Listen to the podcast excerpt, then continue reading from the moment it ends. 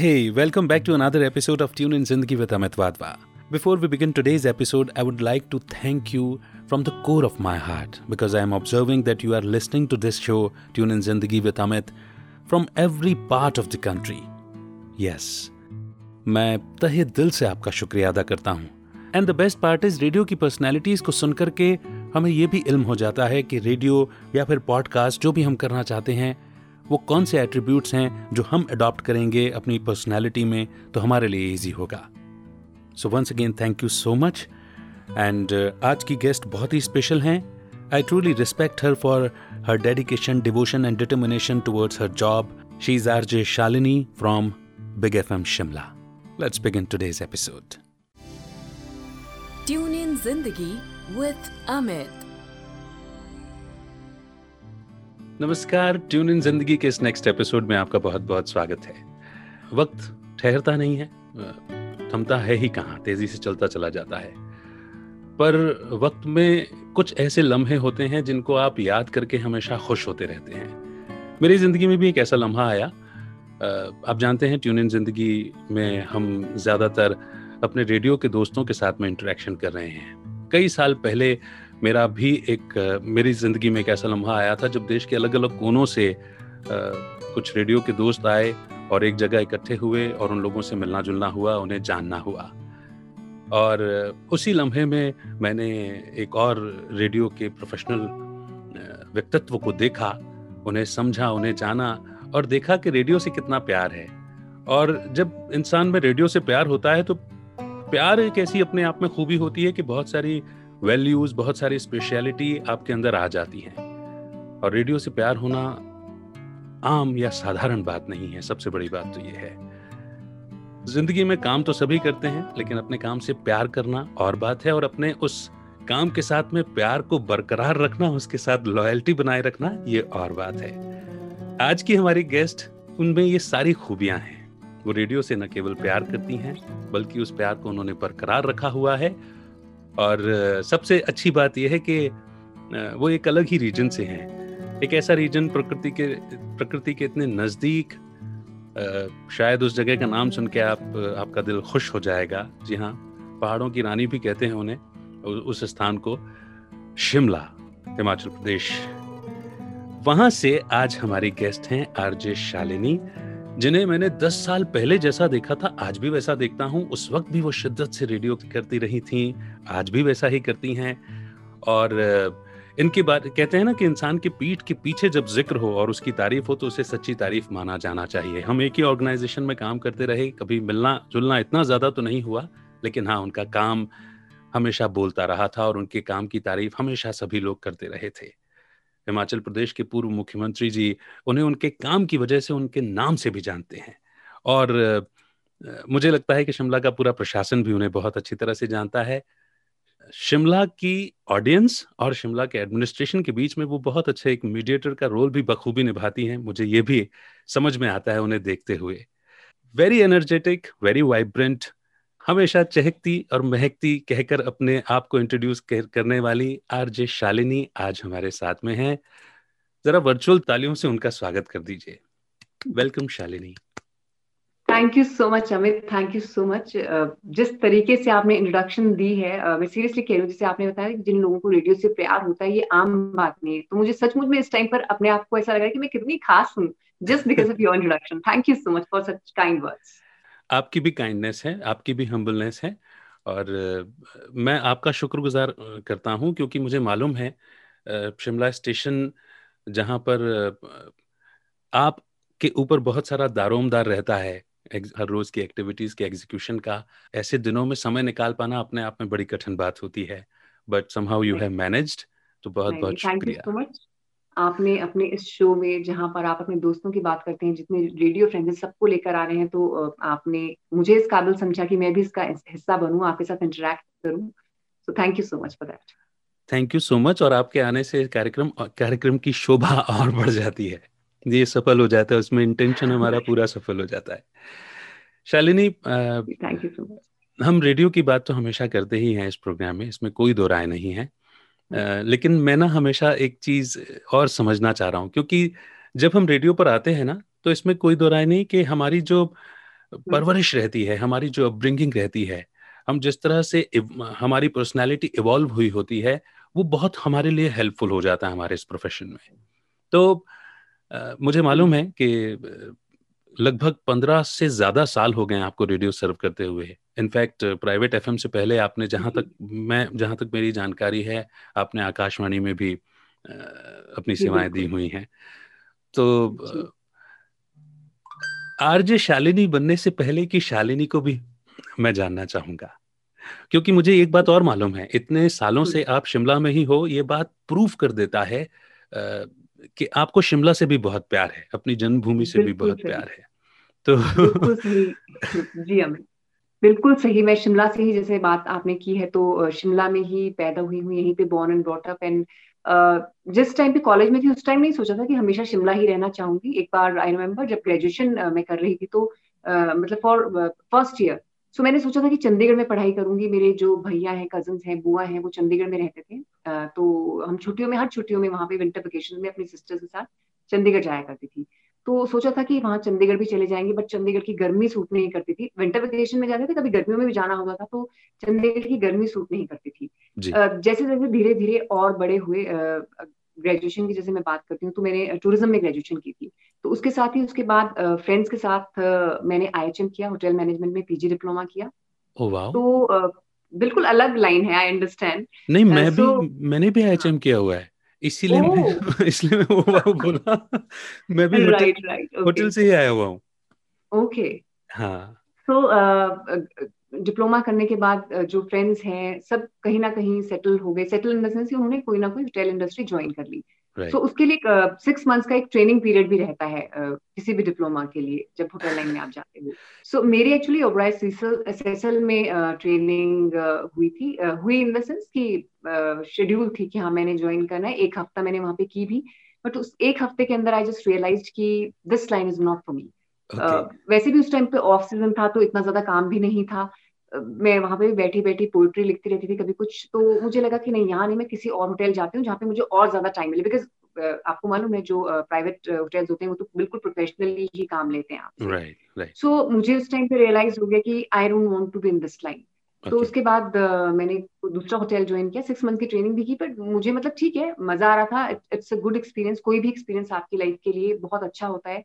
और खासकर अगर मैं हॉस्पिटैलिटी इंडस्ट्री की बात करती हूँ तो वो डेफिनेटली आपके लिए मतलब बड़ा एक्सपीरियंस रहता है वो सो right. so, वो एक्सपीरियंस आई एम श्योर मुझे लगता है शायद मेरी आर्जिंग में भी काम आता होगा मैं ये नहीं कह रही हूँ बट वो लाइन मेरे लिए नहीं थी hmm. तो uh, अब क्या किया जाए सब फ्रेंड्स हैं जॉब्स कर रहे हैं और साथ में स्पेशली कॉलेज के बाद वाला एकदम टाइम होता है कि यार पॉकेट मनी भी चाहिए थी कुछ अर्न भी करना था अपने हिसाब से अपने ऊपर स्पेंड करना था सो right. so, uh, मेरी मम्मा ने एक्चुअली रेडियो पे सुना था आकाशवाणी में कि कैजुअल uh, अनाउंसमेंट के लिए वहाँ पर ऑडिशन चल रहे हैं तो वाई डोंट यू गो तो उस टाइम मैं माइंड में सिर्फ़ ये सोचा चलो पॉकेट मनी तो आ जाएगी I think five hundred rupees per duty उस टाइम पे मिलते थे वहाँ पर। हाँ तो मैंने कहा चलो पॉकेट मनी आ जाएगी चलते हैं।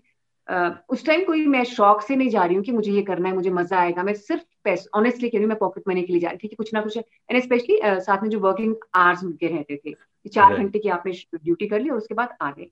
तो जब मुझे पहला पहला शो मिला तो फ़ोन इन प्रोग्राम वो मुझे मिला था I remember and I don't know मुझे उस टाइम पे एकदम लगा कि मुझे करना है अब यही करना है। मुझे वो मज़ा आया। उस चीज़ में मैं कम्प्लीटली जैसे कहते हैं ना कि uh, एक मेडिटेशन होती है किसी के लिए तो मैं कम्प्लीटली एनग्रोस्ड हो गई थी उस काम में। मैं कम्प्लीटली इन्वॉल्व हो गई थी। और लकीली uh, जो वहाँ का पूरा स्टाफ था I from the day one only वो एक अलग तरह का फेथ उन्होंने शो किया था। शायद सभी के लिए करते होंगे जो भी नए आते होंगे उनको एक मतलब फ्रीडम देते होंगे क्रिएटिविटी की फ्रीडम देते होंगे। hmm. तो एक उनका फेथ दूसरा uh, मेरा इंटरेस्ट कोई इन्वॉल्वमेंट नहीं कोई ज़्यादा uh, अच्छी तरीके से गाइडेंस हुई। uh, मुझे बहुत मज़ा आया करने में। उसके बाद तीन चार साल आकाशवाणी दूरदर्शन शिमला के भी मैंने शोज़ किए। एंड फिर बिग एफ़ एम में 2007 में एक्चुअली ऑडिशन हुए थे। So so, okay. उस टाइम पर मैंने कुछ प्लान किया था। अभी मुझे नहीं पता कि ऑडिशन हो रहे हैं आज। Hmm. मेरे माइंड में हो रहा था कि नहीं अब there were other friends also from All India Radio जो कि अलग अलग प्राइवेट एफ़ एम ज्वाइन कर रहे थे। तो मुझे लगा नहीं अब आगे थोड़ा बढ़ना है। कभी ऐसे कोई टेंशन नहीं हुई कि अभी नहीं होगा ठीक है मैंने कभी सोचा नहीं कि हाँ आगे क्या करना है क्या नहीं करना है खुद right. प्लान होगा जो होगा। बट uh, मुझे लगा मुझे किसी का फ़ोन आया था कि जलंधर में किसी एक प्राइवेट एफएम के लिए आरजे की ज़रूरत है तो बहुत कंफ्यूज थी करूँ नहीं करूँ क्या करूँ। तो उसी दिन मुझे किसी और ने भी बता दिया कि कल तो बिग एफएम के ऑडिशन हो रहे हैं शिमला में आप क्यों नहीं करते हो? तो मैंने कहा चलो ऑडिशन दे देते हैं तो दिया टचवुड अच्छे ऑडिशन गए एंड सिंस 2007 2006 में ऑडिशन हुए थे शायद 2007 फरवरी के आसपास uh, मुझे कॉल आ गई थी कि आप ज्वाइन करना चाहेंगे नहीं करना चाहेंगे यू नॉट बिलीव इट उस टाइम पे uh, मतलब अब अभी तक कोई जब नौकरी नहीं की आपने और कोई बोल दे तीन साल का कॉन्ट्रैक्ट होगा आप छोड़ नहीं सकते। हाँ, हाँ. तो मुझे लगा नहीं मैं तीन साल का कॉन्ट्रैक्ट तो नहीं करूँगी। मैंने तो मना कर दी थी उनको देन मेरे को फ्रेंड्स ने बोला जो ऑलरेडी रेडियो इंडस्ट्री ज्वाइन कर चुके थे कि ऐसा क्यों मना करिए ऐसा कुछ नहीं होता आप कर लो हाँ बोलो उनको। सो so देन uh, मैंने उनको कॉल किया मैंने कहा ठीक है एक्सेप्ट एक्सेप्ट दिस और uh, फिर जर्नी शुरू हुई तीन साल अब तो like fifteen years I believe 2007 से अब तक uh, मतलब more than thirteen years sorry कितने साल हो गए? हाँ पंद्रह साल से ऊपर पंद्रह साल हो गया। ये ये फिफ्टींथ ईयर ये फिफ्टींथ ईयर है। टू थाउज़ेंड सिक्स में ऑडिशंस हुए थे और इतने साइलेंट थे वो खैर कई बार पता भी नहीं चल रहा था कि क्या होगा क्या नहीं होगा।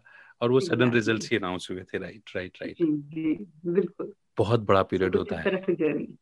बहुत बहुत बड़ा पीरियड होता है। एंड एंड जो आकाशवाणी में आपने प्रोग्राम किया था वो करीब कितने साल किया? कुछ चार चार साल तो अराउंड किया होगा मैंने चार एक साल। Oh God 19 19 years almost 19 20 years जी। हाँ 19 इयर्स से आप रेडियो रेडियो में सर्व कर रहे हो। और जो कि सोचा नहीं था है ना? जो कि सोचा नहीं था एग्जैक्टली exactly, ये मतलब अचानक हुआ और मुझे पता लगा ये यही तो मेरी पैशन है. आई I मीन mean, इसके अलावा मुझे नहीं लगता कि मैं कुछ और चीज़ अच्छा कर सकती हूँ मुझे ये लगता है। ये काम right. नहीं लगता। मतलब आप रेडियो से जुड़े आपको भी लगता होगा कि चाहे कितने भी आज आपके इसमें स्पेंड हो जाए this does not look like a work exactly exactly exactly जहाँ मोहब्बत होती है वहाँ थकावट नहीं होती। तो मेहनत वहीं लगती है जहाँ मोहब्बत नहीं है। जी शायद यही कारण है कि इतने साल मतलब 19 इयर्स बहुत बड़ा पीरियड है बहुत बड़ा पीरियड है। अपनी ज़िंदगी का एक हिस्सा जो है वो हमने वहाँ पर दिया है। बिल्कुल। ग्रेट। लगता नहीं कि नाइनटीन भी मुझे लगता अच्छा इतना ज़्यादा टाइम हो गया अभी तो लगता है कि ठीक है यार अभी शुरू किया है अभी तो अब जैसे कल का शो है अभी तो अभी बिल्कुल ऐसा फ्रेश ही तो प्रेप कर रहे हैं अगर हम कल की भी कर रहे हैं तो इट डजंट लुक लाइक इतना टाइम हो चुका है। वाह वाह अच्छा आपको देख के तो वैसे भी नहीं लगता? मतलब जब मैंने दस साल पहले आपको देखा था तब भी आप ऐसी थे? बिल्कुल। बिल्कुल ऐसे ही एनर्जेटिक ऐसे ही आ, कोई कोई फ़र्क नहीं था और आज भी बिल्कुल वैसे ही लगते हो। जब लास्ट टाइम मैं आपसे बात कर रहा था इंटरेक्शन के लिए। कि चलो हम कर लेते हैं तो उस टाइम भी। फिर मैं आप आपके फेसबुक पेज को टैग करने के लिए सर्च कर रहा था। तब भी मैंने आपका एक एक ओबी करते हुए देखा। मैंने कहा ये वही है। ये आज भी बिल्कुल नहीं थकी हुई और बिल्कुल उसी शिद्दत से कर रही है। वाह तो जब काम अगर इतना अच्छा हो तो फिर जिस काम में आपका इंटरेस्ट हो वो काम मतलब जिस काम को आप कर रहे हैं वो इतना इंटरेस्टिंग हो तो डेफिनेटली आप उतने शौक से करेंगे। हाँ हाँ बिल्कुल। और जब आपने बात कही ना कि जैसे शिमला से भी आपका बाहर जाने का मन नहीं था और फिर वहीं हम्म। पर अपने शहर के लिए जब कुछ करने को मिल जाता है तो बिकॉज़ हमने रेडियो में रियलाइज़ किया है कि रेडियो एक ऐसी ऐसा प्लेटफॉर्म है वो सीट एक ऐसी सीट है जब जिस पर बैठ करके हम्म। जब आवाज़ दी जाती है तो लोगों की लाइफ में ट्रांसफॉर्मेशन लाने के कहीं ना कहीं हम माध्यम बने हैं। बिल्कुल। तो वो जो इको आता है वो उसका कुछ एक्सपीरियंस शेयर करो ना बिकॉज़ मैं जैसे मैं ग्वालियर से हूँ है ना मैंने भी कभी नहीं सोचा था कि मैं कभी रेडियो में जाऊँगा और ये बड़े ये बड़ा कॉमन फैक्टर है कि मैंने भी आई किया था। हालाँकि मुझे रेडियो इंडस्ट्री बहुत अच्छी लगी होटल इंडस्ट्री भी बहुत अच्छी लगी थी और मैंने प्रोडक्शन में किया था।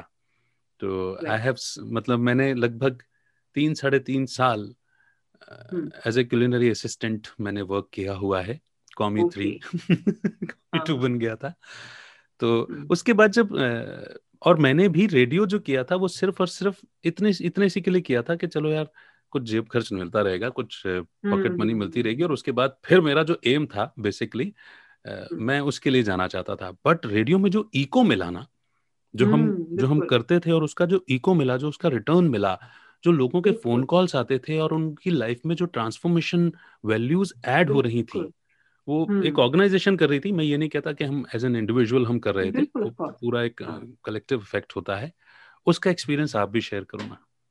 बिल्कुल जैसा आपने कहा सबसे पहले तो एक ऑर्गेनाइजेशन कर रही थी पूरी टीम होती है बट जो रेडियो जॉकी होते हैं वी आर रियली फॉर्चुनेट कि हम लोगों को वो जो सबसे पहले रिस्पांस मिल जाता है वो मतलब हमें पता चलता है कि क्या हो रहा है। वो शायद पूरी टीम नहीं पूरी टीम को ये आ, मतलब इतनी फॉर्चुनेट नहीं होती पूरी टीम की उनको आ, जो रिज़ल्ट आ रहा है वो सामने आए हमारे वो सामने आ जाता है। तो we are we are lucky in that respect and जब शुरू में लॉन्च हुआ था बिग एफ़ अगर मैं उसी की बात करती हूँ तो जिस तरीके से uh, सिर्फ़ हमारी जो लिसनर लिसनरशिप है वो शिमला के लिए ही नहीं है लुधियाना को भी हम केटर करते हैं। तो okay. तो जिस तरीके से लुधियाना से शिमला स्पेशली लिसनर्स मिलने आए थे। uh, वो फ़र्स्ट या सेकेंड ईयर ही था एक्चुअली अभी बिग एफ़ का लॉन्च मतलब जब लॉन्च हुआ था।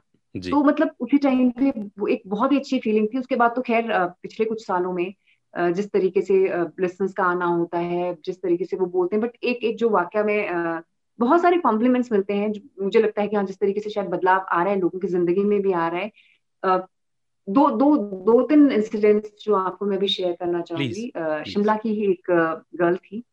तो उन्होंने मुझे सिर्फ़ ये कहा था हमें वो मिली भी थी जब हम हमारी बाहर ओबीज होती थी या एक्टिविटीज़ होती थी हमारा एक फ़ंक्शन भी होता था तो कार्निवल विंटर कार्निवल किया है हमने स्टेज शोज़ करते थे तो उनमें काफ़ी बार मिली भी थी और फिर उन्होंने फ़ोन करके मुझे स्पेशली कहा कि मैम मैं जब आपसे बात करती हूँ ना तो मैं मैं नहीं रहती मतलब she is a very shy person मुझे अपने में कॉन्फिडेंस आ जाता है कि मैं भी कुछ कर सकती हूँ। तो that was something different I mean अपने लिए जो मुझे कॉम्प्लीमेंट्स मिल रहे हैं वो अलग चीज़ है। बट किसी की लाइफ में कोई और आगे ग्रो कर रहा है just because speaking to me that is something different कि हाँ वो कॉन्फिडेंट फील कर रहा है। तो एक ये बहुत ही अच्छा था। एंड दो बार इस तरह के इंसिडेंट्स हुए हैं। एक लुधियाना से ही मुझे एक टीचर थे जिनकी मुझे कॉल आई थी और उनकी बेटियाँ थी दो। और उन्होंने मुझे कहा था कि मैम मैं चाहता हूँ कि बड़े होकर मेरी बेटी बिल्कुल आपकी तरह बने। सो so, इस तरह के जो मतलब उस टाइम पे जब आप बात कर रहे होते हैं ऐसे लिसनर्स से तो आपको भी नहीं पता चलता कि क्या कहें। मतलब इससे बड़ी और क्या खुशी हो सकती है एक आरजे के लिए किसी के लिए भी कि कोई कहे कि मेरा बच्चा आपकी तरह बने। सो so, yes, uh, इस तरह की exactly exactly.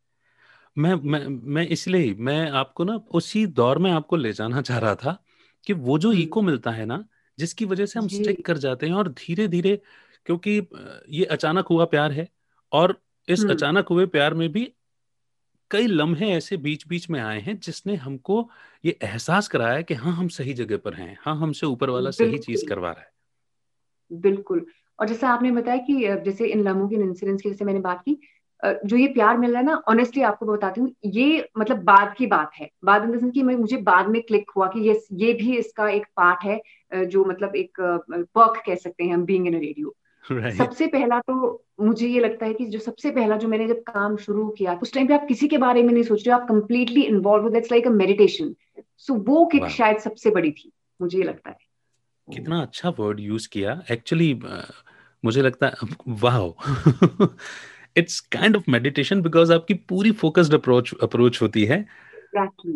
Mind intellect and your whole body organs are क्योंकि बॉडी ऑर्गन्स का मैं ज़िक्र इसलिए कर रहा हूँ क्योंकि मैंने देखा है हम सभी रेडियो जॉकीज दोस्तों के इसमें कि हम अपनी आवाज़ के थ्रू ही अपना वजूद जो है वो अपने लिसनर्स तक पहुंचाते हैं तो जो हम रेडियो में होते हैं तो हमारे हाथ पर कैसे चल रहे होते हैं एग्जैक्टली exactly. जो कोई बाहर से देख रहा होता है अरे अकेले किससे बातें कर रहे हो कैसे कैसे बातें कर रहे हो एग्जैक्टली exactly. और वो पूरा मतलब हर हर एक की बॉडी पूरी इन्वॉल्व हो जाती है उस उस बात को कम्युनिकेट करने के लिए वो जिस भी मूड में जा। रहा है वो कम्युनिकेशन हम्म। बहुत अच्छा वर्ड आपने यूज़ किया। It's actually indeed a meditation कि आपके शो की ड्यूरेशन में जब आप पूरे अब बाकी सारी चीज़ों से कनेक्टेड हो फोकस्ड अप्रोच के साथ में अपना कम्युनिकेशन कर रहे हो। वाह बिल्कुल। तो वो असर पैदा होना ही था। बट शालिनी आपके। पास बड़ा ह्यूज एक्सपीरियंस है। बिकॉज़ आपने जब आकाशवाणी में एज एन कैजुअल ड्यूटीज़ करना शुरू किया तो वो फ़ोन इन प्रोग्राम था। और वो फ़ोन इन प्रोग्राम के हम्म। बावजूद वो जो दौर था ना उस वक्त भी चिट्ठियाँ आती थी।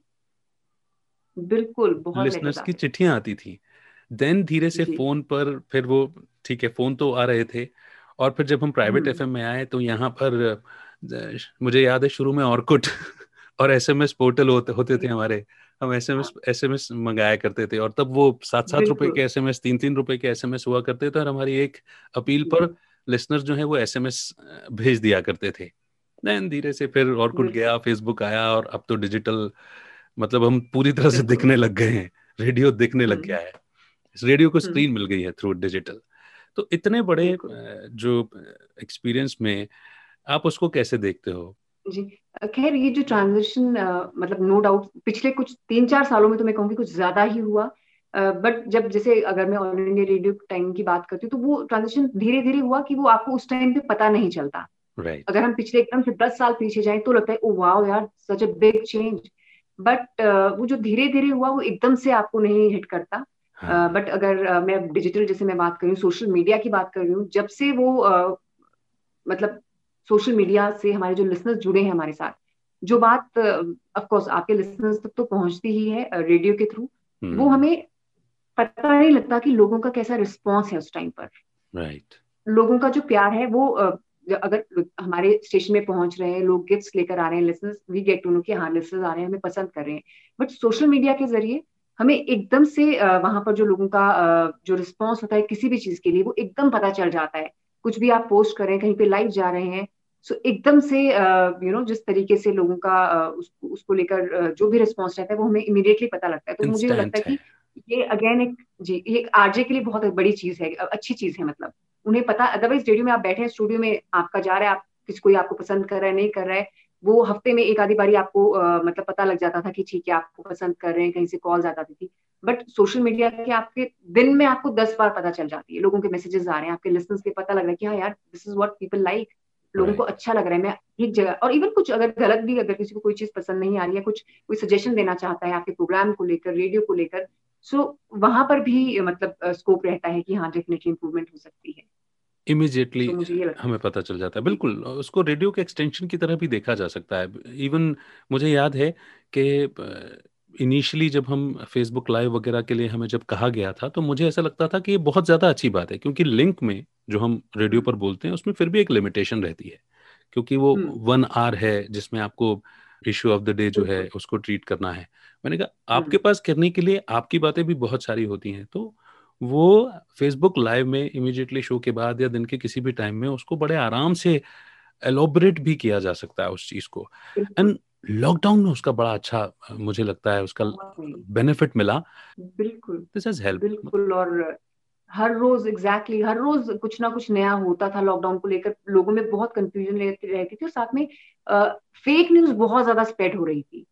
सो हाँ. so, uh, जैसे लॉकडाउन है पूरा शिमला में मॉल रोड कल बंद रहेगा इस तरह की बात होती थी बंद है नहीं है उसी टाइम पे डीसी को कॉल करके पूरी इन्फॉर्मेशन लेकर उनको भी लाइव ले लेते थे हम कि ठीक है सर आप बताइए क्या इन्फॉर्मेशन है। इन सबसे अच्छी बात सोशल मीडिया की मैं ये भी कहूँगी कि जो आपको रेडियो पे सुन रहे हो सुन रहे हैं they have to be here in Shimla only और जहाँ जहाँ तक रीच है हमारी। लेकिन सोशल मीडिया में आपके साथ वो लोग भी जुड़ते हैं जो शिमला से बाहर जा चुके हैं इंडिया से बाहर जा चुके हैं और इतने मैसेजेस मुझे आते हैं कि हम बाहर आ चुके हैं थैंक यू सो मच आपने फिर से हमको शिमला के बारे में ये बात बताई शिमला में ये हो रहा है आप लाइव जा रहे हो ये स्नोफॉल दिखा रहे हो आप हम तो ये भूल ही चुके थे। सो so, इवन वो लोग भी जुड़ते हैं आपके साथ सोशल मीडिया में। बिल्कुल सच है।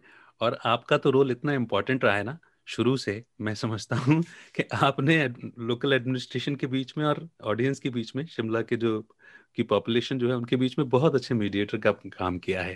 बिकॉज़ मैं मैं देखता भी था, पहले भी ऑब्ज़र्व किया है कि कोई भी ऐसी एक्टिविटी हो जो शिमला में हो रही हो, और पर्सनली भी मैं यहाँ पर शेयर करना चाहूँगा क्योंकि आपकी पर्सनैलिटी से भी समझ में आता है, सोशल वेलफेयर के कामों में आप हमेशा आगे हैं।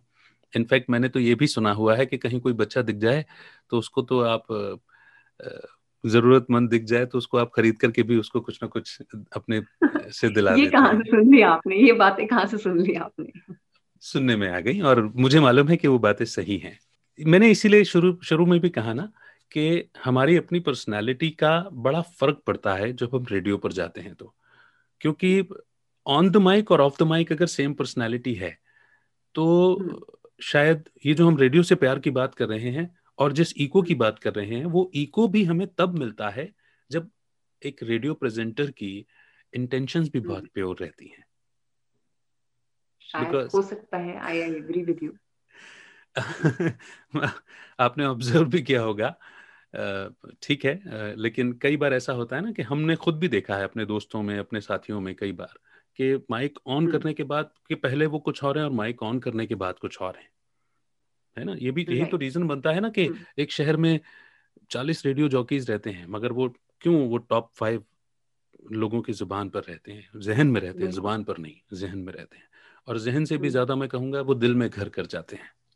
It's not about only radio basics it's इसमें एक इंसान की इंडिविजुअल की पर्सनैलिटी उसकी वैल्यूज़ ये सब मैटर करता है।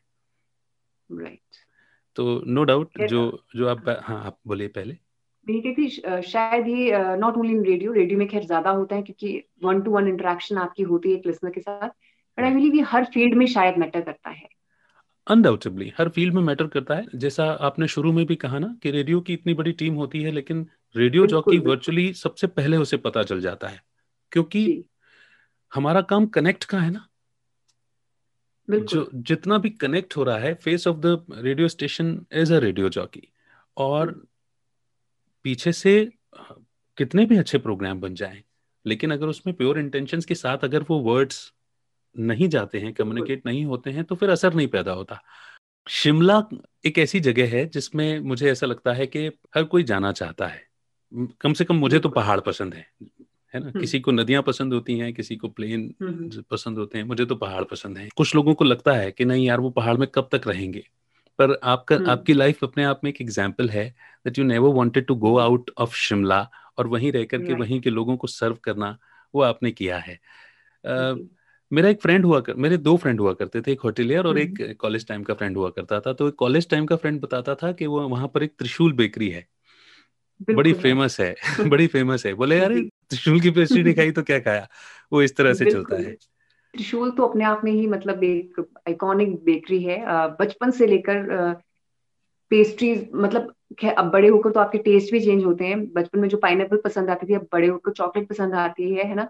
सो so, uh, मतलब वो जो पाइनएप्पल पेस्ट्री का फ्लेवर होता था जो वो खुशबू थी मुझे uh, आप कि, कितने भी कहीं पे भी अभी किसी भी बेकरी में चले जाओ आपको वो फील नहीं आती।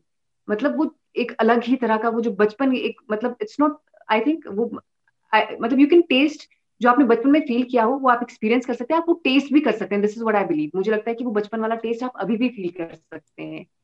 सो यस त्रिशूल बेकरी है वहाँ की स्पूनीज बहुत पॉपुलर हैं जो चॉकलेट पेस्ट्री जो होती हैं जितने भी जो बाहर चले गए हैं अभी हमारे जब भी आते हैं अभी जैसे मैं आपसे थोड़ी देर पहले बता रही थी ऑफ़ ऑफ़ दिस थिंग कि अपनी सिस्टर को मैं ड्रॉप करने गई थी। तो जब मेरी सिस्टर हाँ अभी डेढ़ महीने के लिए शिमला आई हुई थी सनार स्कूल में वो टीचिंग करती है।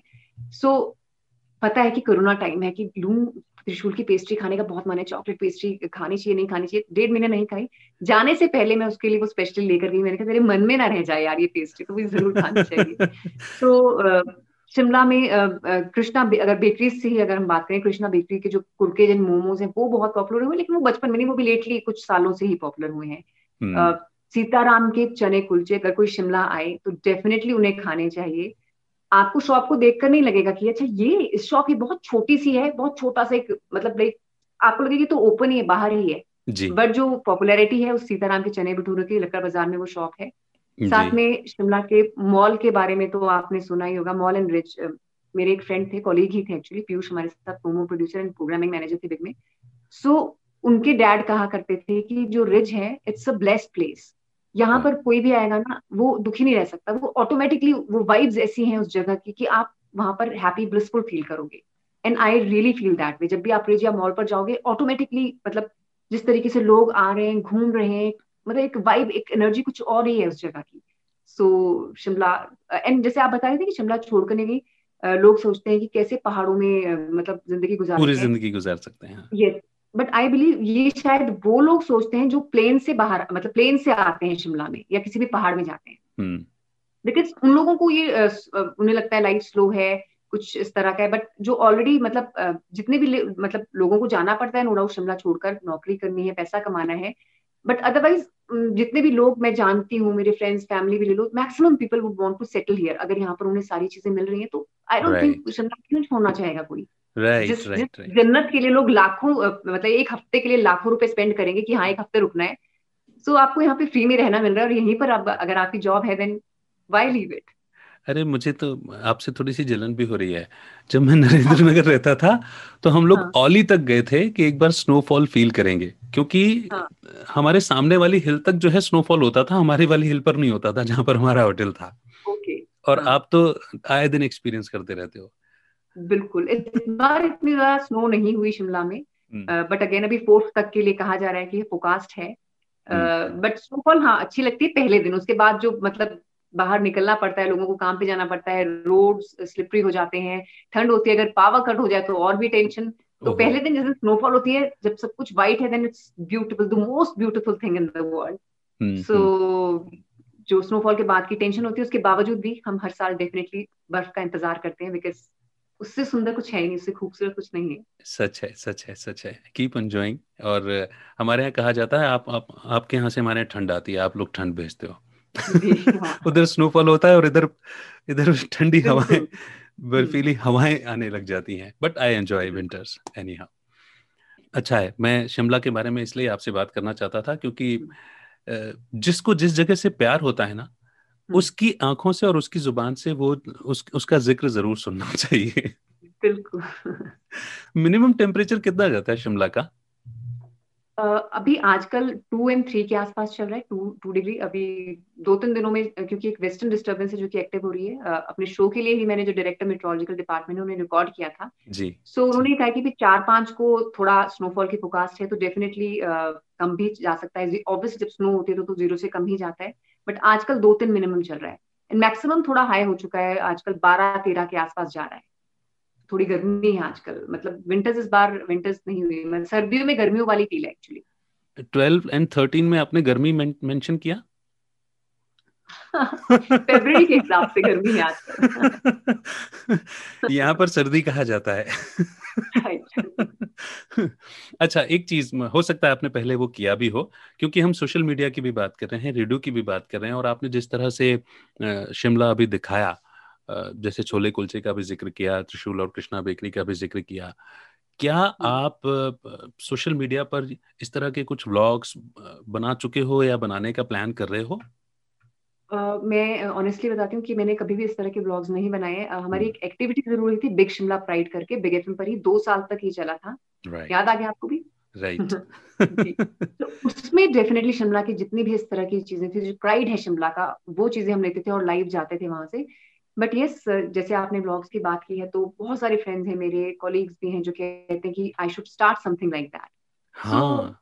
Maybe sometime in future I don't know अभी ऐसा कुछ सीरियसली नहीं सोच रही हाँ मुझे मैं ना इमेजिन कर रहा हूँ एक्चुअली क्योंकि हम्म। देखो आपको जानता हूँ एज अ रेडियो पर्सनैलिटी और फिर हाँ। आपकी एनर्जी को भी फील करता हूँ। हर चीज़ में कुछ ना कुछ पॉजिटिव एंगल डालना ये आपकी खूबी है और शिमला से प्यार भी है। तो और अभी इस बात का भी ज़िक्र हुआ कि कुछ लोग शिमला के बाहर सेटल हो गए हैं और मेरे जैसे लोग भी हैं। और पूरे देश के लोग हैं जो शिमला आते हैं। Vacation celebrate. करने के लिए। तो मुझे लगता है कि आप ये जब करोगे और आपकी आपके एंगल से जब शिमला दिखाओगे तो वो एक अलग ही लेवल पर जाएगा। आई विश टू सी दोस कोशिश करूँगी जो आपने मुझे इस टाइम पर ये गाइड किया है तो डेफिनेटली मैं मतलब गाइड माय थॉट्स इन उसे गाइड मत कीजिए मैं तो इमेजिन कर रहा हूँ कि आप ये कर रहे हो। ठीक है तो डेफिनेटली मैं कोशिश करूँगी। मैं कुछ ना कुछ ज़रूर मतलब सीरियसली इस टाइप इस, इस तरफ़ मैं ज़रूर सोचूँगी आने वाले टाइम में। ओके जैसे सोशल मीडिया की तो एग्जिस्टेंस अपने आप में है। वीडियो अपने आप में बहुत इंपॉर्टेंट फैक्टर हो गए हैं। लोग वीडियोस का कंजम्पशन जब से ये कह लीजिए कि 4G लॉन्च हुआ 2016 के सितंबर अराउंड से तब से वीडियो कंजम्पशन बहुत ज़्यादा बढ़ गया। सोशल मीडिया कंजम्पशन बहुत ज़्यादा बढ़ गया। शायद कहीं रेडियो की लिसनरशिप पर ऐसा सुनने में भी आया कि कहीं इम्पैक्ट पड़ता है लेकिन फिर से अब पॉडकास्ट इट्स ऑडियो ही है वो मीडियम सिर्फ़ रेडियो ना होकर के ऑडियो ऑन इंटरनेट हो गया वो है ना? हमारे हैंडसेट पर फ्री ब्रॉडकास्टिंग ना होकर के वो डेटा के थ्रू हम एक ऑनलाइन सुन सकते हैं। तो आप हाँ। इस ये ट्रांजिशन क्या शिमला में भी फील होता है ये ट्रांसफॉर्मेशन देखिए जैसे अभी आप कह रहे हैं कि हाँ बहुत सोशल मीडिया आया इन सब कुछ आया इसकी वजह से हो सकता है कि रेडियो कम हुआ हो। बट जो सर्वेज हैं जो रिसर्चेस हैं वो बिल्कुल अलग कहती हैं। स्पेशली ड्यूरिंग दिस लॉकडाउन हमें शायद यही लगा कि since you know people are not really going to their offices lockdown है घर पे हैं तो वो जो ड्राइव टाइम जिसको हम कहते हैं शायद नहीं सुन रहे हैं। बट ये हर रेडियो में एक्चुअली इस तरह की एड भी चली थी अकॉर्डिंग टू द सर्वे जो लिसनरशिप है रेडियो की वो सबसे ज़्यादा बड़ी है during this lockdown during this pandemic so मुझे लगता है कि रेडियो का इम्पैक्ट आज भी उतना ही है जिस तरीके से पहले था। ऑफकोर्स बीच में चेंजेस आते रहते हैं बीच में अप डाउन थोड़ा बहुत होता रहता है बट uh, अभी भी खासकर अगर मैं प्राइवेट एफ़ की बात करती हूँ तो it is still impactful and लोग अभी भी सुनते हैं। रेडियो का इम्पैक्ट तो कभी भी कम नहीं होगा शालिनी। ये मतलब ये सिर्फ़ और सिर्फ़ रेडियो से प्यार के लिए चलते मैं नहीं कहता। मैं जो रेडियो में जो प्योरिटी है मुझे लगता है ये उसके चलते होगा। क्योंकि रेडियो की इंटेंशन जो है वो कभी भी ठीक है कोई कोशिश कर भी लेता है लेकिन उसकी इम्प्योरिटी डालने की कोशिश कर भी ले तब भी उसकी प्योरिटी वो कोई ना कोई रास्ता रेडियो ऐसा निकाल लेता है कि उसकी प्योरिटी बनी रहती है। अगर आप पैंडेमिक की ही बात करेंगे तो मैंने ये एक्सपीरियंस किया कि बाकी सारे मीडियम तो कहीं ना कहीं स्ट्रेट फॉरवर्ड न्यूज़ सुनाते हैं या कहीं ना कहीं मैं ये नहीं कहता कि उन, उनकी इंटेंशन वैसी रहती है लेकिन जो भी तरीका है उसकी वजह से कहीं ना कहीं पैनिक क्रिएट हो जाता है। लेकिन radio was the only medium जिसमें पूरे रेडियो फर्टिनिटी के लोगों ने केवल और केवल पॉजिटिविटी ही स्प्रेड की है। पैनिक क्रिएट ना हो इसके इसके लिए एफर्ट्स किए हैं। मतलब शायद और लोगों के लिए वर्क फ्रॉम होम हो गया था इजी हो गया था ऑफ़िस जाना बंद हो गया था शायद काम भी रुक गया हो शॉप्स बंद होने की वजह से। मगर रेडियो फर्टर्निटी के लोगों ने तो उस दौरान और ज़्यादा काम किया और डबल मेहनत हो गई थी। बिल्कुल एग्जैक्टली क्योंकि हर मोमेंट जो आप शो प्रिपेयर कर रहे हैं अपने लिए आपने डिसाइड कर लिया कि कल ये लेना है ये लेना है रात को कुछ और चेंजेस आ रहे हैं सुबह सात बजे कुछ और ही चेंजेस हो चुके हैं। सो मतलब मैं भी यही कहती थी कि लॉकडाउन के, के टाइम पर लोगों के लिए अब तो जैसे लोग कहते थे वाह अब तो मज़े हैं वर्क फ्रॉम होम है। बट उन्हें नहीं पता कि वो वर्क फ्रॉम होम में भी सबसे ज़्यादा वर्क है एक्चुअली रेडियो के लिए।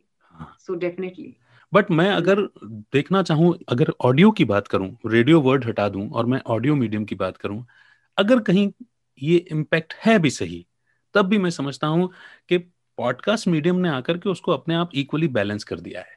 ऑडियो कंजम्पशन कहीं से कहीं तक कम नहीं हुआ। द पीपल जो लोग ये कहते थे कि रेडियो नहीं सुन पाते हैं या नहीं सुन पा रहे हैं हम्म। आज बड़े प्राइड के साथ में कहते हैं कि वो पॉडकास्ट कंज्यूम करते हैं। जी बिल्कुल। है ना? तो वो ऑडियो की प्योरिटी तो हमेशा वो बनी ही रहेगी मुझे ऐसा लगता है। अच्छा अभी रेडियो की मेहनत का ज़िक्र निकला। वर्क फ्रॉम होम में रेडियो के लोगों की ज़्यादा मेहनत है ये बात निकल करके आई। हाँ। कभी आपके सामने ऐसा ज़िक्र हुआ? अच्छा रेडियो में काम करते हो और क्या करते हो? मेरे सामने अभी मेरे ख्याल से कुछ टाइम पहले ही हुआ था इस तरह का कि अच्छा रेडियो में मतलब एग्जैक्टली सेम वर्ड्स नहीं बोले भाई रेडियो ही करते हैं, यही जॉब है। तो इस तरह के मेरे सामने मेरे फ्रेंड्स जो आर रहे हैं, उनके साथ बहुत किस्से होते रहे कि अच्छा रेडियो पे काम करते हैं, क्या करते हो, बोलते हो मतलब वो क्लैरिटी नहीं होती। और जो बाकी लोग भी हैं, जो बाकी डिपार्टमेंट्स भी हैं रेडियो के, उन लोगों को भी ये बोला जाता है कि अच्छा मतलब उनके, मैं एक अलग टॉपिक में आ गई। अच्छा रेडियो में मतलब बोलते हैं आप? मतलब लोगों को लगता है रेडियो में सिर्फ़ एक ही काम होता है, वो होता है बोलने का काम। और कोई डिपार्टमेंट जो अलग भी है तो इन साथ में ये भी कि हाँ रेडियो करते हैं मज़े हैं बस तीन घंटे का ही तो हुआ है बस उसके बाद तो मज़े मतलब लोगों में ये रहता है कि मेहनत नहीं है बस बोलना ही तो है। सो so, लोगों को लगता है कि शायद बोलना बहुत इजी होता है। It's not really about speaking actually it is what you are speaking on air so वो हाँ कुछ इस तरह का होता है। बिल्कुल सही बात है। मैं फिर से वापस चलूँगा। हम्म। थोड़ी सी जल्दी बात खत्म हो गई थी ना वो आपने कहा था कि ऑडिशन हुए और ऑडिशन यू निकल गए और एक दिन ज्वाइनिंग का कॉल आ गया। ऑडिशन की हाँ. कुछ यादें याद हैं? कुछ टेढ़ा मेढ़ा हुआ था? Uh, कुछ टेढ़ा मेढ़ा नहीं हुआ था। एक्चुअली एक, एक सीडी थी जिसमें मेरा जैसे ऑल इंडिया रेडियो में हम शो करते थे तो उन्होंने सीडी पे वो डाल रखा था उनको सुनाने के लिए। ओके एंड मेरी वो CD that CD was not with me वो सीडी मेरी एक फ्रेंड के पास थी जिन्होंने चंडीगढ़ से आना था। सो इंटरव्यू जैसे बुलाया है हमें इंटरव्यू के लिए बात हो रही है। तो बात हो रही है जनरली बातें हो रही है मोसो तो आई सेड कि मैं चाहूँगी कि आपको मैं अपना शो भी सुनाऊं बट वो सीडी भी मेरे पास नहीं वो मेरी फ्रेंड के पास है। तो बस मुझे ये लगा था वो आएगी वो पहुंचेगी फ्रेंड नहीं पहुंचेगी। सो उस टाइम पर जब मैंने उनको वो सीडी सुनाई बिकॉज़ फ़र्स्ट थिंग जो मैंने उस टाइम पर कही थी अपने इंटरव्यूअर को जो मेरा ले रहा था कि uh, मतलब I I don't really come across that good in interviews मुझे ये लगता था उस टाइम पे कि मतलब जैसे आप कह रहे हैं पर्सनैलिटी होती है वो अंदर भी वही है रेडियो पे भी वही है। अगर मैं अपनी बात करती हूँ तो honestly I am little different there मुझे लगता है कि जैसे ऑन एयर आई एम चहकती महकती but off air also I am that but with limited people जिनके right. साथ मेरा बॉन्ड हो चुका है जिनके साथ मैं जेल कर चुकी हूँ। Otherwise I not really call myself an extroverted person मैं एक I I take time to open up to people I don't really invite many people in so but radio में एक अलग आप सबके साथ हो because you are there you are completely there so वो एक अलग तरह का एक जोन रहता है रेडियो का. सो so, उसके बाद जब सीडी आ गई तो मैंने उन्हें कहा कि आप सुनेंगे एंड दे वर लाइक सुनने के बाद this is you I said yes this is me so वहीं पर uh, मुझे शाम तक पता चल गया था कि जो उन्होंने शॉर्टलिस्ट किए थे दो या तीन नाम और उन, उन्होंने मेरे आगे क्लियरली बहुत कुछ अच्छा अच्छा कॉम्प्लीमेंट्स लिखे हुए थे. सो so, मुझे uh, मतलब दो महीने पहले ही पता लग गया था कि अगर होती है यहाँ पे selection and if you know nothing goes wrong सब कुछ वैसे ही जाता है जैसे इन्होंने सोचा है जिन्होंने इंटरव्यू लिया है तो मैं यहाँ पर हो जाऊँगी select great great great great great great और मैं मैं आपके इंट्रो में ये बात कहना मिस कर गया एक्चुअली जो आपने बात कही ना कि वो यू काइंड ऑफ़ इंट्रोवर्ट और कुछ हाँ. कुछ लोगों के साथ में ही हम वैसा रह पाते हैं। तो मैं हम्म। मैं समझता हूँ कि अपनी एनर्जी को ना कंजर्व करके रखते हैं हम। बिल्कुल बिल्कुल I agree with you exactly because अगर आप अपने पर्सनली हैं प्रोफेशनली आप बिल्कुल डिफरेंट है। जब आप बाहर हो किसी का इंटरव्यू ले रहे हो कोई एक्टिविटी कर रहे हो आप यूर कम्प्लीटली डिफरेंट वो आप एक अलग पर्सनैलिटी होते हो। राइट राइट राइट वो वो बिल्कुल सही बात है। वो जो नेचुरल होने वाली जो बात है या जो जो मैंने ऑन द माइक और ऑफ़ द माइक बात कही उसमें जो मेरा भाव था वो ये था कि इंटेंशंस जो हैं वो सेम समझ गई थी आपका मतलब एग्जैक्टली exactly. हाँ. लोग उसको भी कंफ्यूज कर जाते हैं। कुछ लोग मैंने ऐसे सुने कि अच्छा आप तो ऐसे हो तो आपको ये तो फिर आप डिफरेंट पर्सन हो बाहर हो अगर। They don't get it it's not कि हम डिफरेंट पर्सन है। That is our profession and I am professionally हम बिल्कुल वैसे ही हैं। इट्स नॉट कि वो कोई एक्ट है। वी आर फीलिंग दैट उस टाइम पे वो that is natural that is being natural उस टाइम पर. हाँ जी हाँ जी हाँ जी. बिल्कुल सही. मैंने ये सवाल इसलिए पूछा क्योंकि कई लोग कई लोगों ने आपसे भी ये सवाल पूछा होगा रेडियो जॉकी कैसे बनते हैं? तो मुझे जब ये सवाल बहुत बार बार आ रहा था और ट्यून इन ज़िंदगी में मैंने सोचा कि मैं रेडियो के दोस्तों के साथ बात करूँ तो उसमें एक भाव ये था कि जब आप किसी रेडियो की पर्सनैलिटी को जानो समझो कि वो कैसे हैं कैसे उनका कैसे वो इवॉल्व हुए as a radio professional as a radio presenter तो आपको इस हम्म। बात का जवाब मिल जाएगा।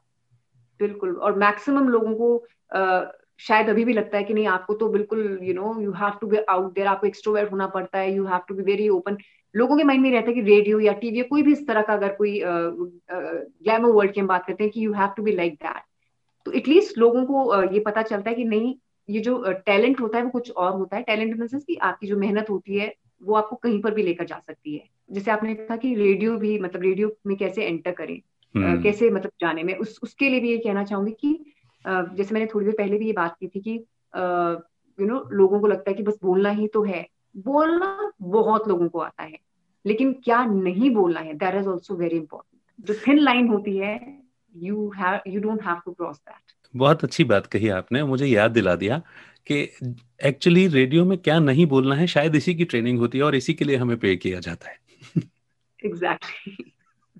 वो सारे फ़िल्टर आउट्स करने के लिए चीज़ें राइट हम्म, right. और चूँकि ना जैसे जैसे आपने बिल्कुल सही कहा कि ग्लैमर लोग समझते हैं कि ग्लैमर की फ़ील्ड है तो बहुत ज़्यादा एक्सट्रोवर्ट होंगे बहुत ज़्यादा शो ऑफ़ या शोबिस काइंड ऑफ़ पर्सनैलिटी होंगे बहुत ज़्यादा ज़रूरी नहीं है। रेडियो की एक अलग डिमांड है और सबसे बड़ी बात है कि लॉकडाउन हो या ना हो आपका काम हमेशा आप रेडियो में ही रहते हो। वो throughout the day twenty four hours हम शायद वो वो ओरिएंटेशन वैसा हो जाता है कि हम हर पल यही सोचते exactly. रहते हैं कि अब क्या जाना है कंटेंट एग्जैक्टली exactly. इवन रात को सोते हुए भी आपको एकदम से थॉट आता है आप फ़ोन पे उसको टाइप करें तो सो दैट हाँ कल I can take this on my show तो ये ट्वेंटी फोर आवर्स आपका दिमाग हमेशा रेडियो में ही होता है यूर राइट सोने की बात से मुझे याद आया हमारे यहाँ कहा जाता है दस बजे बस है ना। अब उसके आगे बियॉन्ड नहीं जाना चाहिए अपना दिन पूरा वाइंड अप कर लेना चाहिए। पर जहाँ तक मैं आपसे बातचीत हुई तो मुझे समझ में आया कि आप तो शायद उससे पहले अपना दिन वाइंड अप कर लेते हैं। तो दिस इज़ ये आपका पर्सनल रूटीन है या ये चूँकि मैं मैं जहाँ तक जानता समझता हूँ कि पहाड़ों पर बहुत जल्दी दिन वाइंड अप हो जाता है सनसेट के साथ साथ जल्दी ही उसको वाइंड अप कर लेते हैं तो ये उसकी वजह से है। नहीं जैसे मैं अपना जल्दी की भी बात कर रही हूँ तो शायद पहले इतना नहीं होता था। ये पिछले दो तीन सालों में कुछ अगर मैं अपने भी बात कर रही हूँ तो मैं ये चेंज लाने की कोशिश कर रही हूँ। right. जल्दी सो जाओ और और जल्दी थोड़ा उठो। जैसे पहले अगर मैं अपने ऑफ़िस की बात करती हूँ तो पाँच बजे तक आप उठ जाते थे ठीक है? हाँ आपको ऑफ़िस पहुँचना है six thirty you have to be there in the office but जब से वर्क फ्रॉम भी वर्क फ्रॉम होम भी हो रहा है एंड ऑल आपके पास टाइम है मुझे इस टाइम पे you can utilize it so मैंने कुछ योगा क्लासेस ली थी एंड ऑल तो मुझे लगता है कि uh, अगर आप जल्दी टाइम पर सो जाते हैं और, और जल्दी अगर थोड़ा उठने की कोशिश करते हैं चार साढ़े चार तक भी अगर आप उठ जाते हैं तो मुझे लगता है कि आई I मीन mean, जो आप चाहते हो लाइफ से शायद this is what I think ऐसे शिमला में सभी लोग हैं घर तो खैर मॉल तो मतलब सात आठ बजे तक सर्दियों में खासकर दुकानें बंद हो जाती हैं आठ बजे तक तो खैर बिल्कुल ही बंद हो जाती हैं बट घरों में तो लोग आराम से आपको पता है सोशल मीडिया है इंटरनेट है तो even I use to be like that मैं दो दो बजे तक भी ये अलग बात है कि आरजे जो होते हैं मॉर्निंग जॉब स्पेशली तो वो इतना ज़्यादा इतने फ्री टाइम उनके पास नहीं होता उनको एटलीस्ट बारह बजे तो सोना ही पड़ता है कि ठीक है कल उठना भी है यार शो भी करना है। बट अदरवाइज़ जैसे छुट्टी वाला दिन होता था वीकेंड होता था तो मैं दो तीन बजे तक मैं भी मूवीज़ देखती थी सब कुछ आराम से बैठती थी बट अभी लेटली मैंने थोड़ा रूटीन में चेंज करने की कोशिश कर रही हूँ। दैट्स ग्रेट टू नो और मैं उसके पीछे का पेन भी समझ सकता हूँ। आपने शुरू से ही मॉर्निंग जो मॉर्निंग शो किया है? शुरू से मॉर्निंग शो ही किया शुरू से मॉर्निंग शो किया मतलब शुरू से ही रिस्पॉन्सिबल रहे हो आप। शहर के लिए रेडियो के लिए और हर चीज़ के लिए। But you not believe it शुरू में जब मुझे कहा गया था ना मॉर्निंग शो मिलेगा तो मतलब I was not really happy मुझे सुबह नहीं उठना था कि यार सुबह उठना पड़ेगा यार सुबह नहीं उठना था मुझे। सो so, बट uh, बाद में जब मुझे पता लगा कि मॉर्निंग शो एक ढंग से प्राइम टाइम शो होता है और जिस तरीके से लिसनर्स का जो रिस्पॉन्स रहता है उसके लिए so that is the best thing that happened मुझे ये लगता है। हाँ जी हाँ जी हाँ जी हाँ जी क्योंकि आपकी जो एनर्जी है या जिस तरह की आप पर्सनालिटी हैं तो मुझे भी लगता है कि शायद किसी दूसरे टाइम बैंड में आप उसको बहुत अच्छे से जस्टिफाई कर करोगे उसको भी करोगे हालाँकि अभी तो। पंद्रह साल से जैसा आप बता रहे हो कि मॉर्निंग ही कर रहे हो तो आई एम श्योर कि हाँ, उसको हाँ। उसको भी आपने जस्टिफाई किया ही है पर हाँ दूसरे टाइम बैंड में भी आप उसको बहुत अच्छे से जस्टिफाई करोगे एंड यस मॉर्निंग शो जो है वो पूरे रेडियो का पूरे शहर के लिए दारोमदार वाला शो रहता ही है। तो अनडाउटेबली के जो रिस्पांस आपने रिसीव किया होगा आपकी मेहनत के अगेंस्ट में वो आपको इस इस इस इस ज़िम्मेदारी से पीछे हटने नहीं देगा। और शायद यही वजह है कि कई बार नहीं उठने की इच्छा होते हुए भी मौसम चाहे कैसा हो लेकिन एक मॉर्निंग जॉब को स्टूडियो पहुँचना ही होता है। बिल्कुल बिल्कुल। इन एक बार जब आप उठ जाते हो वो उठते हुए लगता है कि नहीं उठना था यार पाँच मिनट और। बट जब उठ जाते हो देन यू आर फ्रेश तब तो आपका मन होता है कि थैंक गॉड उठ गए यार सब लोग सो रहे हैं। I use to feel so happy कि जब मैं ड्राइव करके जाती थी ऑफ़िस कि यार सब लोग देखो कैसे सोच रहे हम तो अंधेरे में भी निकल रहे हैं। तो उसका भी एक अलग ही मज़ा आता था। ट्रू ट्रू ट्रू ट्रू उगता हुआ सूरज देखना हर किसी के भाग्य में नहीं होता। जी बिल्कुल बिल्कुल। सच है। रेडियो मैंने हमेशा ये सवाल किया दोस्तों से। रेडियो हमारी पर्सनैलिटी में भी काफ़ी इम्प्रूवमेंट लाता है। हम पर्सनली काफ़ी ग्रूम होते हैं। हालाँकि आपको देखकर आपके आपसे बात करके तो ऐसा लगता है कि आप बने ही इसके लिए हो और आप ऐसे ही रहे होंगे। मगर फिर भी अगर आपने भी ये बात फील की हो कि बड़ा ट्रांसफॉर्मेशन आया चाहे वो आकाशवाणी का दौर रहा हो या फिर बिग एफएम वाला ऑफ़ कोर्स चेंजेस आते हैं मतलब एकदम से अगर ग्रूमिंग की जैसे बात करते हैं जिस तरीके से हम लोगों की जैसे आपने बताया कि 2010 या 11 में जब हम मिले थे तो इस तरीके से जब आप इंटरेक्ट करते हैं बाकी यू नो know, देश के अलग अलग हिस्से से जो लोग आते हैं इंटरेक्ट करते हैं उनसे ऐसी ऐसी पर्सनैलिटी से मिलते हैं जो आपको यू नो रेडियो के बारे में नहीं उनकी लाइफ के बारे में भी मतलब आप इंस्पायर होते हैं लोगों से। एंड सिर्फ़ लोगों से मतलब सिर्फ़ आपके अगर कॉलेज की ही बात नहीं कर मैं रेडियो फ्रेटर्निटी की बात नहीं कर रही हूँ जो आपके लिसनर्स भी होते हैं जब आप उनसे भी मिलते हैं सो so एक एक डेफिनेटली आपकी पर्सनैलिटी में वो कहीं ना कहीं कुछ ना कुछ छाप तो छोड़कर जाता है। सो so, वो डेफिनेटली कहीं ना कहीं पे मतलब आपकी जो ओवरऑल ग्रोथ होती है आपकी ज़िंदगी की I am not saying as a radio person only मैं सिंपल लाइफ के लिए भी कह रही हूँ वो डेफिनेटली कहीं ना कहीं कुछ ना कुछ छाप छोड़ता ही है। हाँ बिल्कुल। एक तो मुझे ऐसा लगता है कि ऑर्गेनाइजेशन का भी रहता ही है। और प्लस हम जिस तरह के एक्सपर्ट से अथॉरिटीज से हमें जब टाइम टू टाइम इंटरेक्ट करने का मौका मिलता है अलग अलग सब्जेक्ट्स पर जब हम क्योंकि जहाँ तक मैं समझता हूँ मैं ये बात कहता भी हूँ और आप भी इससे इत्तेफाक रखोगे कि जब हम अलग मीडियम की बात करते हैं तो वहाँ पर एक बीट दे दी जाती है किसी भी एसोसिएट को क्या आप पॉलिटिक्स देखोगे आप स्पोर्ट्स देखोगे या आप सिटी देखोगे या आप आप बॉलीवुड देखोगे। मगर रेडियो जॉकी के लिए तो सबको समेट कर चलना होता है सर सारी ही चीज़ों को लेकर के चलना होता है। तो एक तो बहुत इस, इसलिए मेहनत भी बहुत ज़्यादा हो जाती है और चूँकि इनपुट इतना ज़्यादा ले रहे होते हैं आप तो अनडाउटेडली कि वही कहीं ना कहीं हमारे इंटेलेक्ट को वो इम्प्रूव करता ही है और फिर अलग अलग सब्जेक्ट्स पर एक्सपर्ट से बात करना वो कहीं ना कहीं बहुत सारी समझ को विकसित करता है। बिल्कुल एंड जैसे आपने एक्सपर्ट्स की भी बात की उसके अलावा जो जितने भी जितनी भी बड़ी पर्सनैलिटी जिन्होंने कुछ ना कुछ ज़िंदगी में यू नो कमाया है अपना नाम कमाया है अपने काम कमाया काम से कमाया है। सो अगर जनरली भी उनके साथ इंटरेक्शन होती है रेडियो शोज़ भी जैसे बिग मेहमान करके हमारा रहता है तो यूजली लोगों को सिर्फ़ यू नो सक्सेस दिखाई देती है। hmm. जो उसके पीछे की जर्नी होती है जब आप इंटरेक्ट करते हो वो जानते हैं किस तरीके का स्ट्रगल उनका रहता है कैसे खुद को मोटिवेटेड जो आज तक इतने बड़े मुकाम पर पहुँच चुके हैं लोग कैसे वो खुद को मोटिवेटेड रखते हैं। सो वो सुनकर भी आपके लिए भी वो एक बहुत बड़ी इंस्पिरेशन बनते हैं कि हाँ मतलब लोग it's not easy to be successful in life लोग जो आगे पहुँचे हैं वो एक स्ट्रगल के बाद पहुँचे हैं। तो डेफिनेटली वो लिसनर्स तक भी पहुँचती है बात और आपकी पर्सनैलिटी में भी वो डेफिनेटली एक छाप छोड़ता है जैसे मैंने कहा। Exactly exactly, exactly exactly. क्योंकि सी किसी से भी मिलना और चूँकि एक रेडियो जॉकी का तो बेसिक नेचर बन जाता है ऑब्जर्वेशन एंड लर्निंग तो तो आप जिससे भी मिलते हो उससे कुछ ना कुछ निकालने की कोशिश करते हो ये तो तय बात है। अब जब बिग मेहमान का ज़िक्र हुआ और पर्सनालिटीज का। ज़िक्र हुआ आपका भी रेडियो करियर छोटा मोटा नहीं रहा बहुत लंबा है। आई एम डैम श्योर पहाड़ों में हो वैसे भी है ना? वो। पहाड़ों के रास्ते भी बड़े घुमावदार होते हैं। बहुत इजी जर्नी तो नहीं रही होगी शालिनी मैं ऐसा समझता हूँ। अभी कुछ टाइम पहले एक इंटरव्यू मैं दे रही थी तो उन्होंने भी एग्जैक्टली exactly यही सवाल पूछा था अमित बट मैं ऑनेस्टली कहती हूँ आपको I not say easy but हाँ कुछ मुश्किल नहीं रहा। आई बिन रियली फॉर्चुनेट मैं बहुत लकी रही हूँ इस मामले में। मुझे लगता है कि यू नो जब से रेडियो ज्वाइन किया है, शायद जो काम आपको पसंद है अगर मुश्किलें आती भी है तो वो आपको इतनी ज़्यादा मुश्किलें नहीं लगती हैं। देर टाइम्स नो डाउट जब यू नो आप सुबह छह बजे ऑफ़िस पहुँच जाते हैं और शाम को सात आठ बजे भी पहुँचे हो घर पे, वो हेक्टिक हो जाता है। आपकी हेल्थ के लिए भी हेक्टिक हो जाता है। बट वो हर रोज का काम नहीं है। वो लाइक महीने में चार दिन ऐसे हो गए या हफ़्ता हो गया ऐसा इस तरह का है। वो आप अपने लिए बीच में टाइम निकाल भी रहे निकाल भी लेते हैं। Right. कुछ फेजेस आते हैं जिसमें आप बहुत खुश नहीं होते बहुत आ, आ, आपके यू you नो know, अगर आपके ऑफ़िस की भी बात करती हूँ मैं तो आ, कुछ आपके जो थॉट प्रोसेस है हो सकता है किसी के सामने वाले से नहीं मिलती हो कई बारी। ये चीज़ें अप डाउन चले रहते हैं। बट अदरवाइज़ आई से कि मेरे लिए इजी जर्नी ही रही है मैं ये कहूँगी। बिकॉज़ यू नो मेहनत और टैलेंट हाँ बहुत लोग करते हैं अमित ऐसा नहीं कि बहुत लोगों में मुझसे भी कहीं बढ़कर टैलेंट होगा बहुत ज़्यादा मेहनत करने के लिए रेडी होंगे। बट uh, एक मुझे लगता है कि मैं लक को जो डेस्टिनी को मानती हूँ तो मुझे लगता है कि uh, सही टाइम पे मुझे शायद सही जगह में इंटरव्यू देने का मौका मिला और सही जगह पर सिलेक्शन हुई। एंड जो काम मैं करना चाहती थी जिसके लिए पैशनेट थी वो काम मेरे सामने आया। So I not say it was ever difficult मैं ना इसे आपकी पॉजिटिव अप्रोच की तरह लूँगा।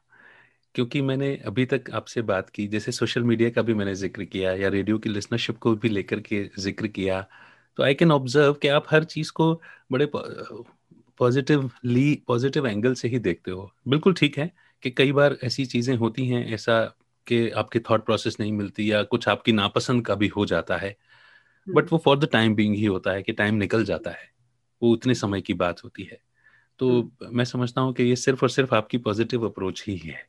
अदरवाइज़ मुझे ऐसा लगता है कि एक छोटी सी बात को भी पकड़ करके इंसान सालों साल बैठा रहता है और उसके पेन में रहता है उसके दर्द में जीता है। बिल्कुल आई एग्री विद यू जी। ऐसा हो जाता है कई बार अगर पर्सनल लाइफ में भी मैं बात करूँ तो पर्सनली भी हो जाता है प्रोफेशनली भी हो जाता है बट अगर मैं ओवरऑल जर्नी की बात करती हूँ तो वो डेफिनेटली मतलब it was a beautiful journey मैं यही बोलना चाहूँ सुपर सुपर सुपर आपको जानना आपको सुनना टू बी वेरी ऑनेस्ट मेरे लिए बड़ी गौरव की बात है। और मैंने शुरू में भी एक, एक बात कही थी कि जिस इंसान की तारीफ़ पीठ के पीछे होना उसकी तारीफ़ उसकी तारीफ़ माननी चाहिए। No doubt time to time आपको ऑर्गेनाइजेशनल रिवॉर्ड्स अवार्ड्स मिलते रहते हैं रिकग्निशंस मिलते रहते हैं। और उसकी वजह कहीं ना कहीं वो शिद्दत से किया हुआ काम एक छोटी सी जो भी हमारी एक्टिवेशन चाहे डिज़ाइन हो रहा हो या किसी दौर में आपकी की हुई मेहनत हो जिसकी वजह से कोई अच्छा रिज़ल्ट निकल कर आया हो वो तो है ही। बट मैंने देखा है और ऑब्ज़र्व किया है कि आपको वहाँ लोकल शिमला एडमिनिस्ट्रेशन भी जो है या जो प्रशासन है आपको वो भी रिकग्नाइज करता रहा है। जी बिल्कुल।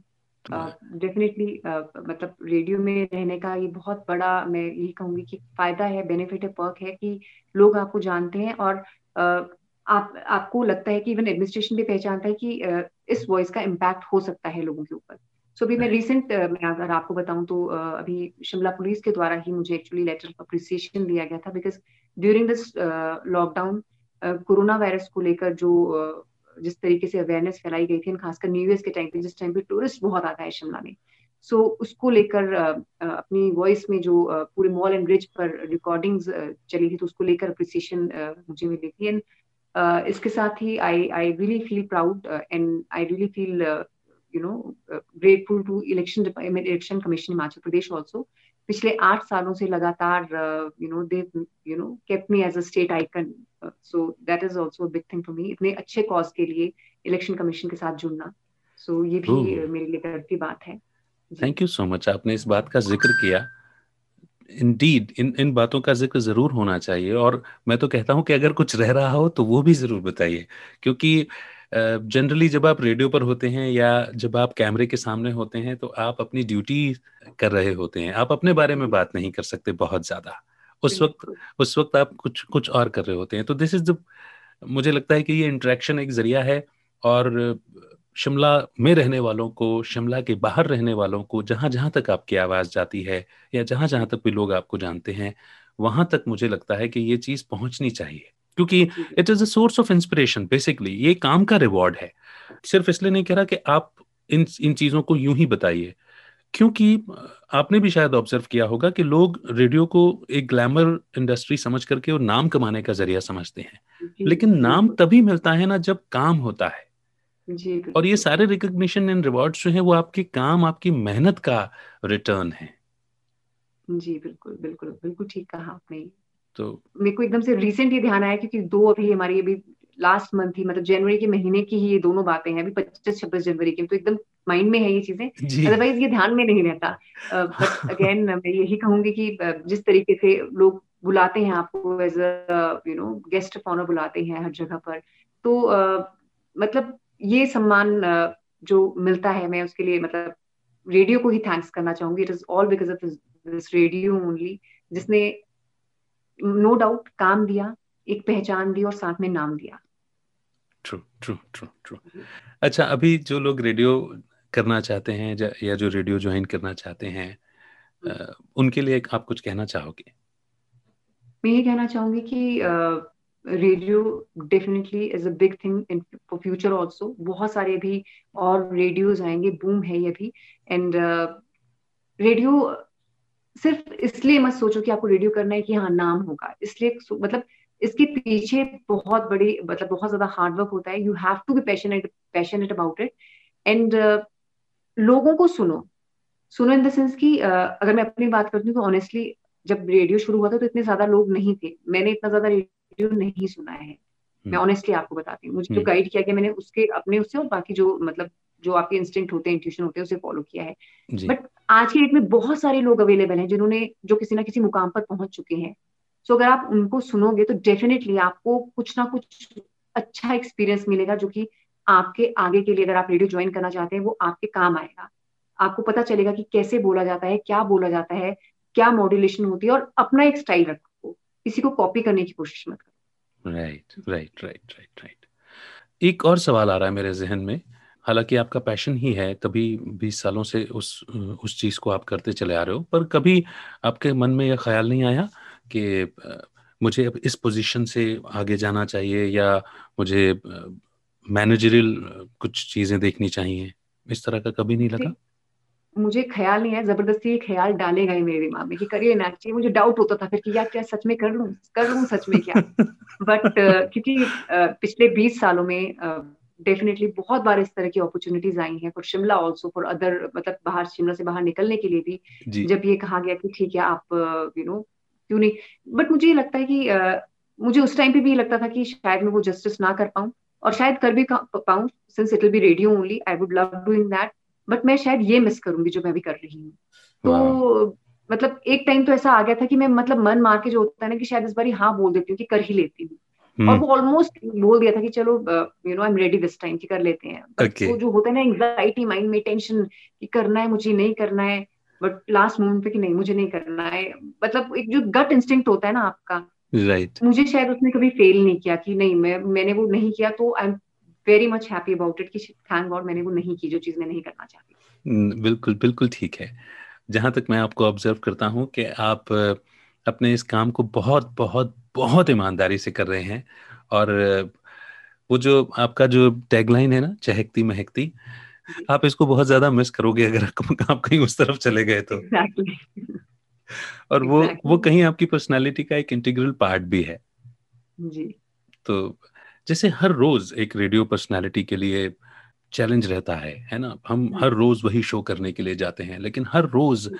एक नयापन देना होता है हमें हर रोज एक नई फ्रेशनेस देनी होती है।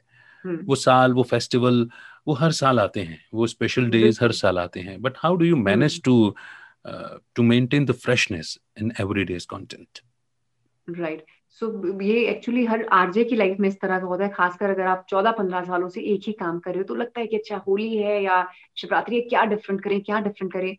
बट कुछ ना कुछ ना आपके शहर में या आपके देश में या कहीं ना कहीं पे ना कुछ ना कुछ अलग ज़रूर हो रहा होता है उस साल भी। अलग इन द सेंस की in in certain way you can definitely make a different content अलग तरह का कुछ ना कुछ आपको मिल ही जाएगा। ऐसा नहीं कि नहीं होगा। एंड साथ में ऑफकोर्स आपकी पूरी टीम आपके साथ बैठी है। ऐसा नहीं कि आप अकेले अगर आप कहीं पे स्ट्रक है you can always take there suggestions आप उनसे डिस्कस करते हैं। नॉट uh, ओनली आपकी अगर मैं अपनी सिर्फ़ शिमला की टीम की बात नहीं करी हूँ बाकी आर्जेज हैं। अगर मैं आई जस्ट हर दूसरे या तीसरे दिन हम फ़ोन पे uh, बाकी आर्जे से भी बात करते हैं। अच्छा यार ये है जैसे आप फॉर uh, एग्ज़ाम्पल um, कल बजट की बात हो रही है। अच्छा बजट पे क्या किया जा सकता है? क्या इंटरेस्टिंग तुम ले रहे हो इस बारी? ये ले लो। नहीं यार ये तो पिछले साल भी किया हुआ ये तो मैंने दो तीन साल पहले का रखा ये नहीं लेना कुछ नया।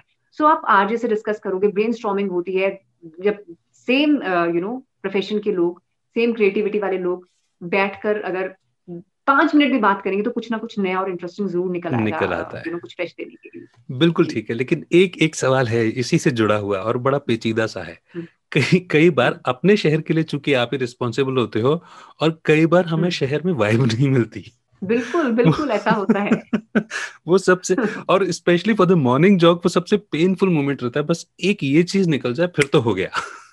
बिल्कुल बिल्कुल एग्जैक्टली exactly. अगर वो शहर की वाइब नहीं होती तो कुछ इस तरह की वाइब उठाई जाती है जो यू नो सबसे कनेक्ट फॉर एग्ज़ाम्पल कोई सर्वे हुआ है और ड्यूरिंग दिस लॉकडाउन लोगों ने मोबाइल पर इतना ज़्यादा यू नो टाइम स्पेंड किया है। तो कुछ इस तरह की इंटरेस्टिंग चीज़ जो आपकी पर्टिकुलरली नॉट शहर की तो नहीं है लेकिन हाँ डेफिनेटली वो रिलेट करेगा कोई भी इंसान अगर आपको सुनेगा आपके शहर का भी।